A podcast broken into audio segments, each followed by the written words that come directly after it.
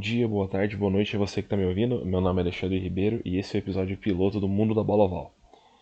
Uh, para quem já me conhece, não é novidade nenhuma eu estar tá falando sobre futebol americano, mas para quem ainda não conhece meu trabalho anterior, não acompanhou uh, a minha história como editor do The Cat, uh, eu fui um dos fundadores do blog The Cat, no qual eu atuei ali desde a fundação no final de 2014 até o começo do ano passado.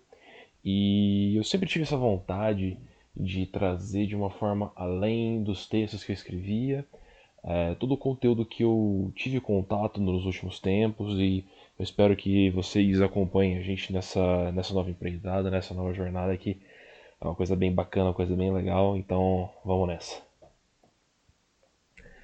É, desde que eu comecei a acompanhar o esporte, ali especialmente durante a primeira off-season da NFL, lá em 2015, é, eu comecei a ter uma certa curiosidade de saber como que o esporte era praticado ao redor do mundo. É, e isso me levou a descobrir curiosidades incríveis sobre como cada país organiza suas federações, os seus torneios, os seus clubes, a história de como o futebol americano chegou em cada um desses lugares. E especialmente esse trabalho de pensar esses detalhes, pegar essas, essas pequenas histórias, esses pequenos detalhes que por muitas vezes é, são esparsos. É, a gente tem uma grande dificuldade de encontrar, de juntar tudo isso para formar uma figura legal, para a gente ter esse entendimento e, e, e, conhecer um pouco mais de como é, cada cultura, cada lugar teve, foi influenciado pelo, pelo esporte. É, isso foi um pouco, como eu já falei, foi um pouco difícil, é um trabalho que é, demanda uma certa pesquisa e as informações sobre como os clubes de cada país se organizam, os, os jogadores, as federações, elas são bem, bem esparsas. É, é até difícil você encontrar alguma coisa centralizada na internet. São, são poucos os, os recursos que, que permitem que a gente pegue isso. Mas isso não impediu que em alguns determinados momentos a gente lá no The Cat tivesse produzido a série Around the World, que mostrava esses cenários aí, invariavelmente se fosse sei lá, no Japão, na Itália, na Argentina, na Austrália, na Alemanha, na Áustria, é, no Uruguai, Chile, enfim, um monte de países diferentes onde você tem culturas diferentes, é, você tem histórias diferentes, você tem times diferentes, você tem modos de jogo até modos de jogo, perdão, até diferentes. E e essa curiosidade é uma coisa que eu sempre tive a vontade de trazer uma forma mais midiática, uma forma mais pessoal, digamos assim, de como que eu interpreto um pouco disso. É, talvez tenha, sei lá, mais umas cinco pessoas aí no país inteiro que tenham vontade de ouvir alguém como eu falando sobre isso, mas ainda assim acho que é um, é um assunto bem interessante se tocar. E, enfim, é, e você deve estar se perguntando, Alexandre, por que, que você está fazendo isso só agora, se você desde aquela época já manifestava esse tipo de interesse? E para ser perfeitamente honesto com vocês, é porque eu sempre fui uma pessoa é, um tanto quanto preguiçosa para algumas coisas e faltou até um pouco de coragem para falar, cara, ah, vou fazer alguma coisa que não só escrever.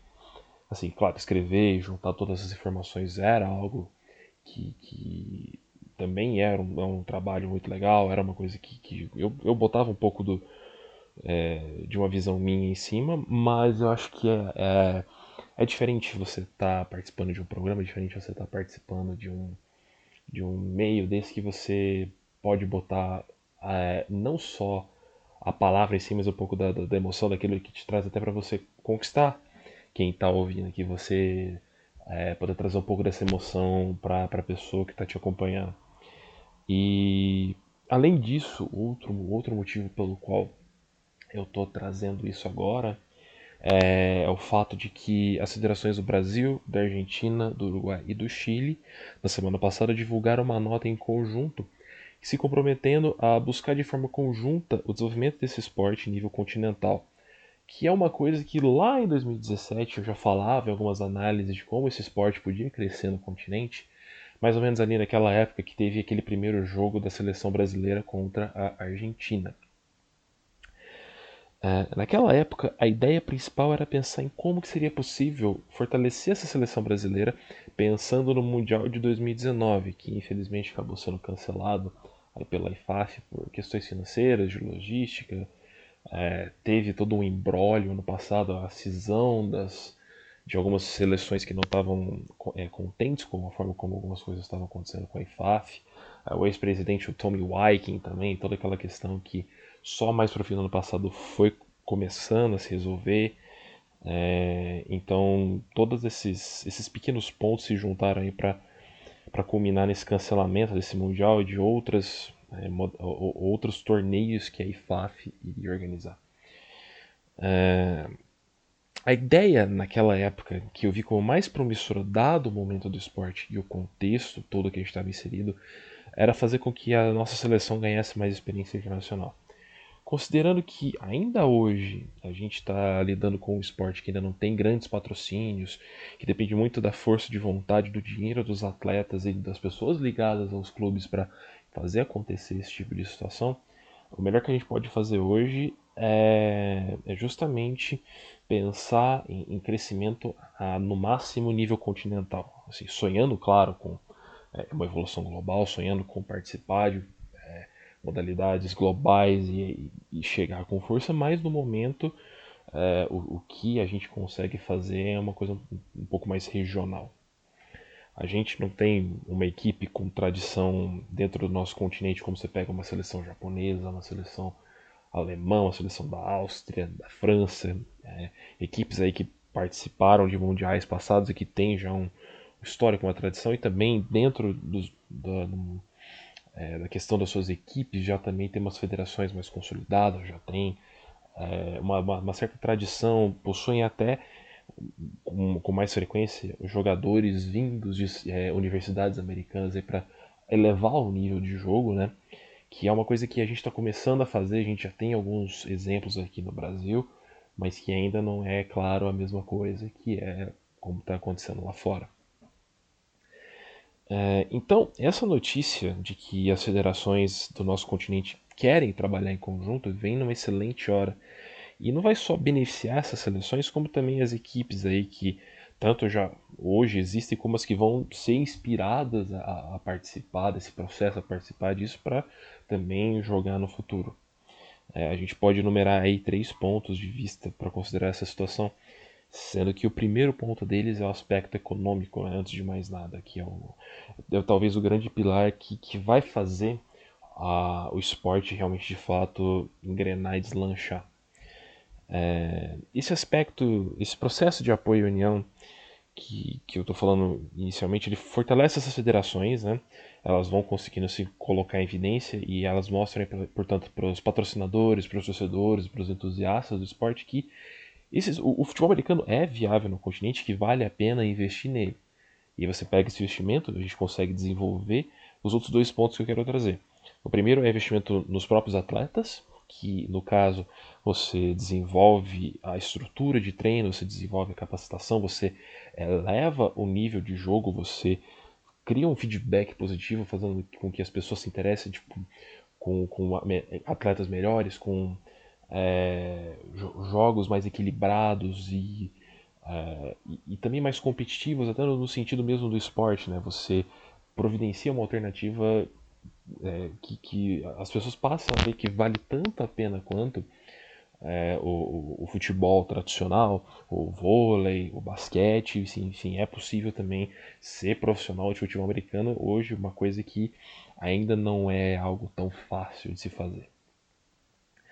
É, e o terceiro ponto, é, aproveitando essa questão de viabilidade do esporte, né, de um ponto de vista de atleta, também é uma viabilidade de esporte numa questão social, você trazer isso para uma comunidade é, e, e impactá-la de forma positiva, como qualquer outro esporte hoje aqui no país, é utilizado para melhorar a situação das comunidades. Você, é, por exemplo, comunidades carentes, você tem os projetos esportivos e você poderia muito bem, se você tivesse a, é, a estrutura, a capacidade de treinar, você também poderia trazer tranquilamente um esporte como flag é, para crianças, para jovens, para eles se interessarem pelo esporte, para desenvolverem características que vão não só ali dentro do. É, da, da, da, questão dentro do esporte em si, mas tudo aquilo que se traz para fora, né? A questão do, do, companheirismo, do espírito esportivo, da competitividade, que é, eu particularmente vejo como algo muito interessante. Eu acho que é possível sim trazer algo vindo também do futebol americano dentro do país. E também, especialmente, é, eliminar essa imagem que o, o futebol americano hoje é um esporte elitista, né? que só quem tem dinheiro consegue tanto acompanhar esse esporte quanto é, praticar ele. É, mas voltando um pouco agora a, a, ao ponto anterior que era a postagem divulgada ali nas redes sociais das federações do, do continente, é, a gente tem muitas questões aí a serem respondidas, particularmente sobre o que vai ser feito e como vai ser feito. Né? É, como a gente compara as realidades do esporte em cada país, a gente percebe que cada membro tem um desafio em particular para é, para atacar. Né? E a gente entende que, claro, por um lado, é, as expertises e know-hows diferentes de cada país elas podem ser úteis, mas a gente não tem nenhuma agenda em particular de como que essa evolução vai se dar, o que, que eles esperam fazer, onde que eles esperam chegar, o que, que eles pretendem trazer para para essa questão da evolução que eles falaram, né? É, então, para exemplificar, a gente vai botar aqui os pontos de dos principais desafios que cada um desses países aí eles enfrentam atualmente. Né?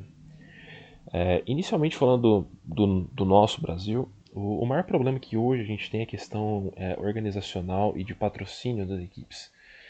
É, do país inteiro, a gente tem muita equipe que quer jogar, a gente já tem algumas equipes com uma certa tradição estabelecida, mas uma grande maioria ainda sofre com problema de patrocínio, de equipamento, é, falta de jogadores que acabam causando por muitas vezes desistências de campeonatos e isso acaba afetando todo um calendário planejado pelas, pelas federações, pelas entidades, seja a nível é, federal, seja a nível é, estadual.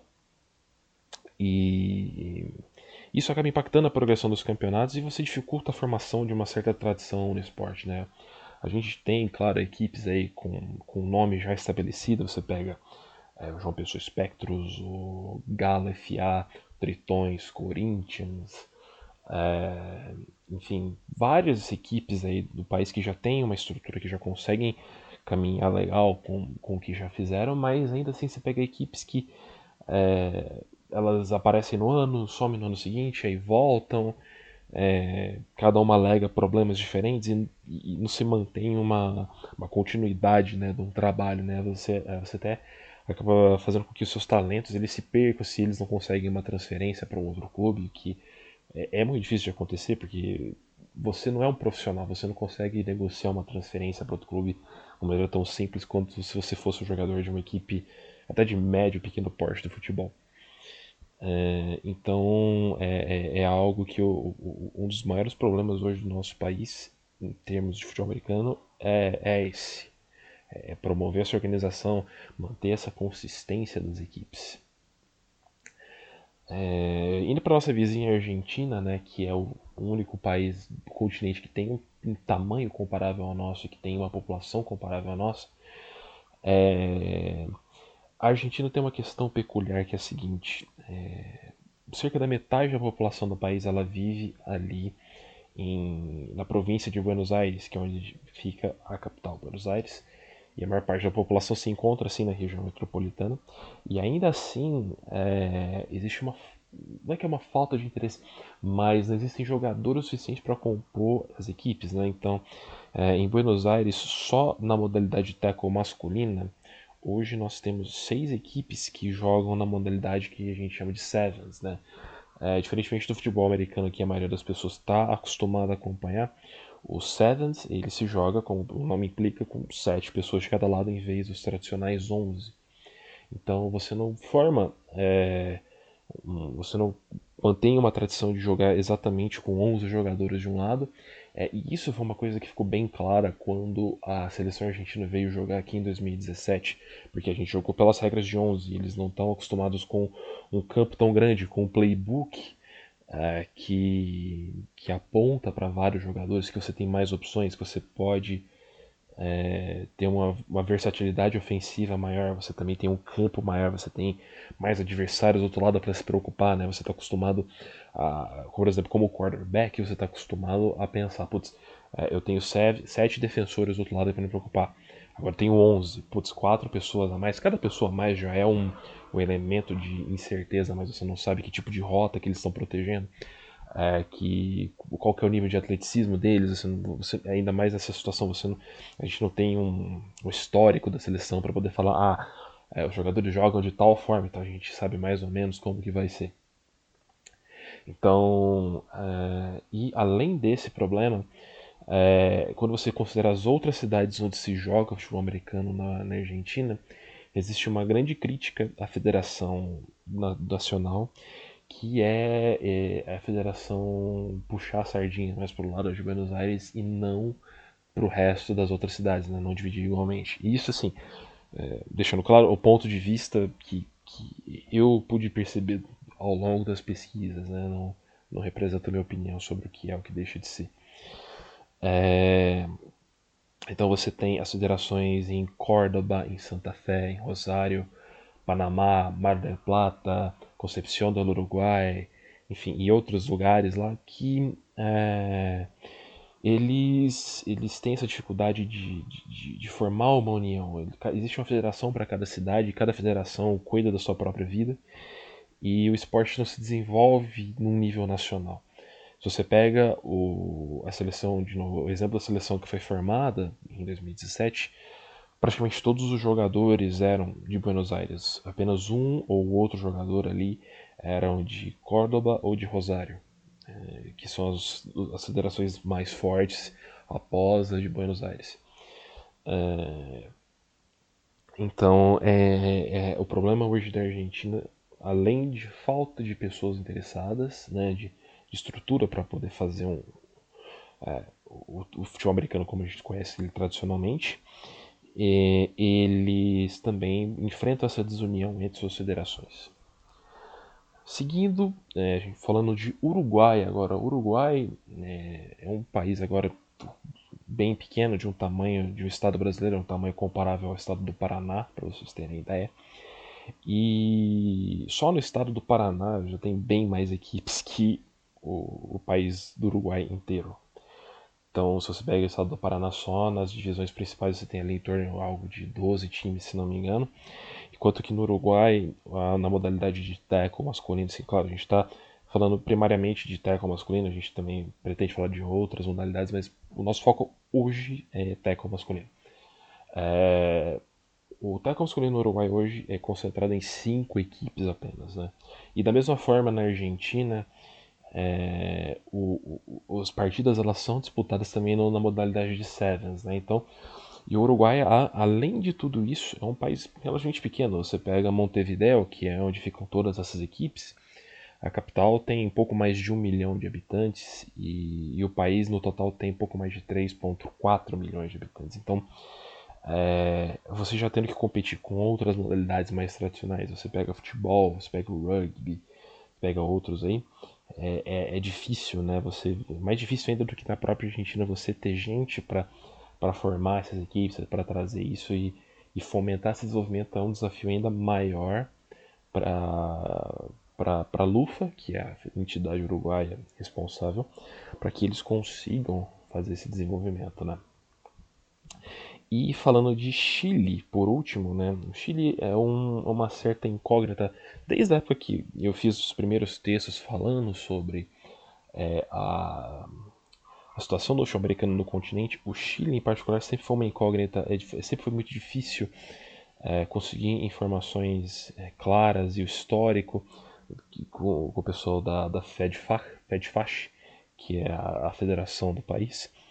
É, a, o que eu posso dizer hoje, as equipes, a maioria se concentram ali na capital, que é Santiago, mas diferentemente do Uruguai, apesar de uma certa similaridade em termos de tamanho e de, é, de área possível para se jogar, o Chile tem essa vantagem de ter outros lugares onde se pratica. Então você pega cidades aí como é, Valparaíso, Vinha del Mar, que ficam ali mais próximos de Santiago, é, Antofagasta, que é mais ao norte, ele quase chegando no Peru entre outras cidades ali da região. E, e, assim, a gente sabe que a gente sabe que existe o campeonato, a gente sabe que existem as, as equipes jogando, mas a gente não tem um, um compilado organizado de, pra, das informações para ter uma ideia melhor de como está a situação por lá. É, em termos de seleção chilena, o que a gente sabe da, da La Roja é que o histórico dela não é muito favorável contra as outras seleções desse grupo.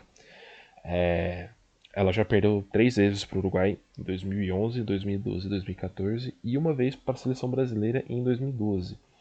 E praticamente é a que vai ter mais que correr atrás do prejuízo né, em termos de, pelo menos se a gente for falar em termos internacionais. É, então, se a gente pega todos esses desafios, a gente volta naquela dúvida, né? tipo, o que, que vai ser atacado? Como que cada é, federação vai contribuir, né? A gente até imagina que, que a Federação Brasileira, por ser a maior e que tem... É, não é a mais antiga, mas é que hoje tem mais experiência lidando com toda essa questão logística e de equipes e de promoção, é, é, provavelmente a gente que vai carregar um pouco mais, pelo menos nesse momento inicial, é, essas conversas e trazer é, esse know-how que a gente desenvolveu para chegar em algum lugar hoje no nosso país e e assim a gente agora tem que pegar esses desafios e lançar ideias para superar eles é, lá em 2017 o que, que eu falei naquela época de possibilidades que a gente poderia levar. É, a gente pensou, por exemplo, em campeonatos regionais, em, por exemplo, equipes de Buenos Aires, equipes de Montevideo, ou equipes ali da região sul do Brasil, equipes de, do, do Uruguai. É, eu lembro que teve até em 2017, um pouco antes de acontecer o jogo da, da seleção brasileira, a gente teve um outro amistoso internacional que foi o, o, a seleção uruguaia contra a equipe do Juventude ali no Rio Grande do Sul, sendo que a equipe uruguaia venceu. A equipe uruguaia venceu pelo placar de 11 a 6. E, e, até, e, desde então a gente teve um outro amistoso do Uruguai, que foi ano passado, contra um, uma equipe, um combinado que foi é, um selecionado de jogadores que foram participar do training camp promovido pela Brasil FA, lá em BH. E a seleção uruguaia ganhou de novo. Eu não me lembro o placar agora, mas eu lembro que foi de zero. A equipe brasileira não conseguiu. Então, é, potencial para ter alguma coisa bastante interessante. A gente tem, inclusive, imagino que se a gente pegasse a seleção brasileira, a seleção uruguaia hoje daria, daria jogo. Daria até um jogo mais interessante do que foi aquele 33 a 0 lá em 2017 contra a Argentina.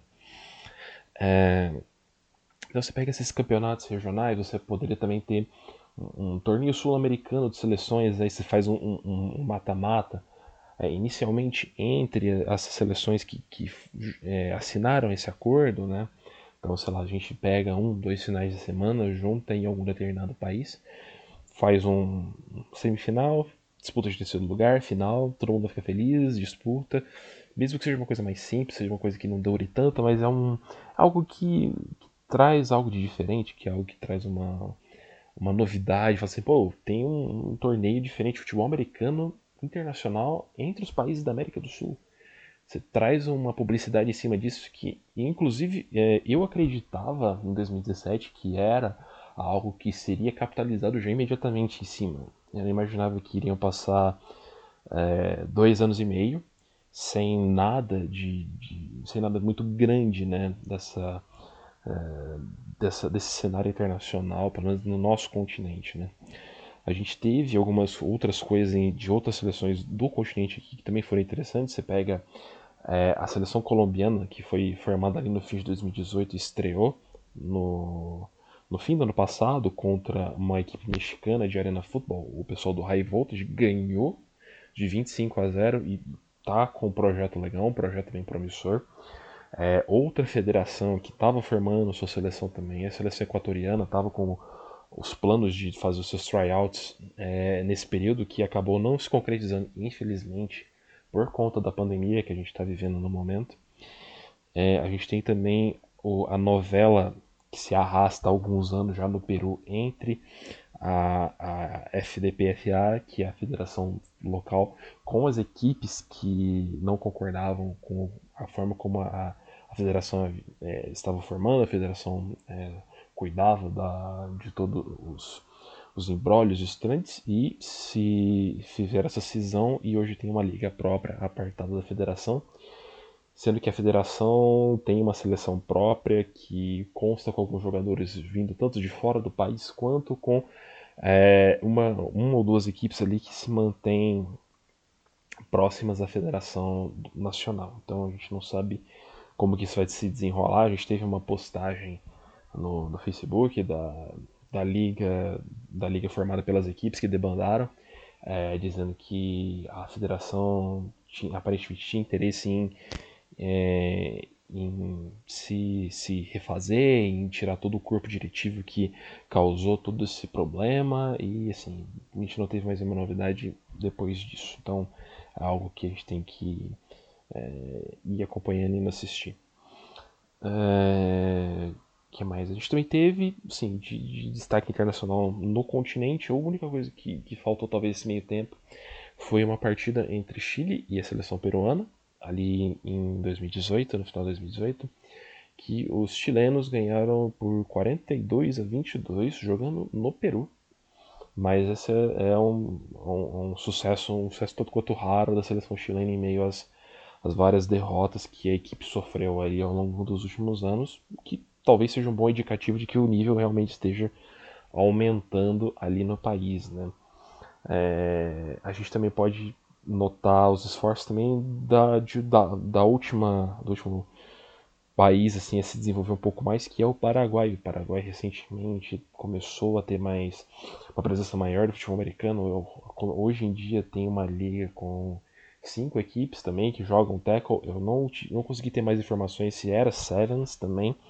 Eu lembro que alguns anos atrás a, a seleção, uma seleção, não chega a ser uma seleção, mas um combinado de jogadores ali da região de Assunção, jogou contra o, a equipe de Foz do Iguaçu, o Foz Black Sharks, que, e o placar foi até relativamente próximo, foi 7 a 0 né? Então, eu não, eu não sei exatamente como foram os detalhes, eu não sei se é, o nível de jogo foi lá, aquelas coisas, mas assim, de, de lá pra cá a gente viu que é, a, a seleção, a, a seleção as equipes do Paraguai é, elas conseguiram se desenvolver. Hoje tem até uma equipe nova que está em processo de formação que vai entrar a partir da próxima temporada. A gente espera que isso tudo correr bem ainda esse ano. É, e, e, no, e, por hora, o que eu, a gente tem esse conhecimento é, é isso, né?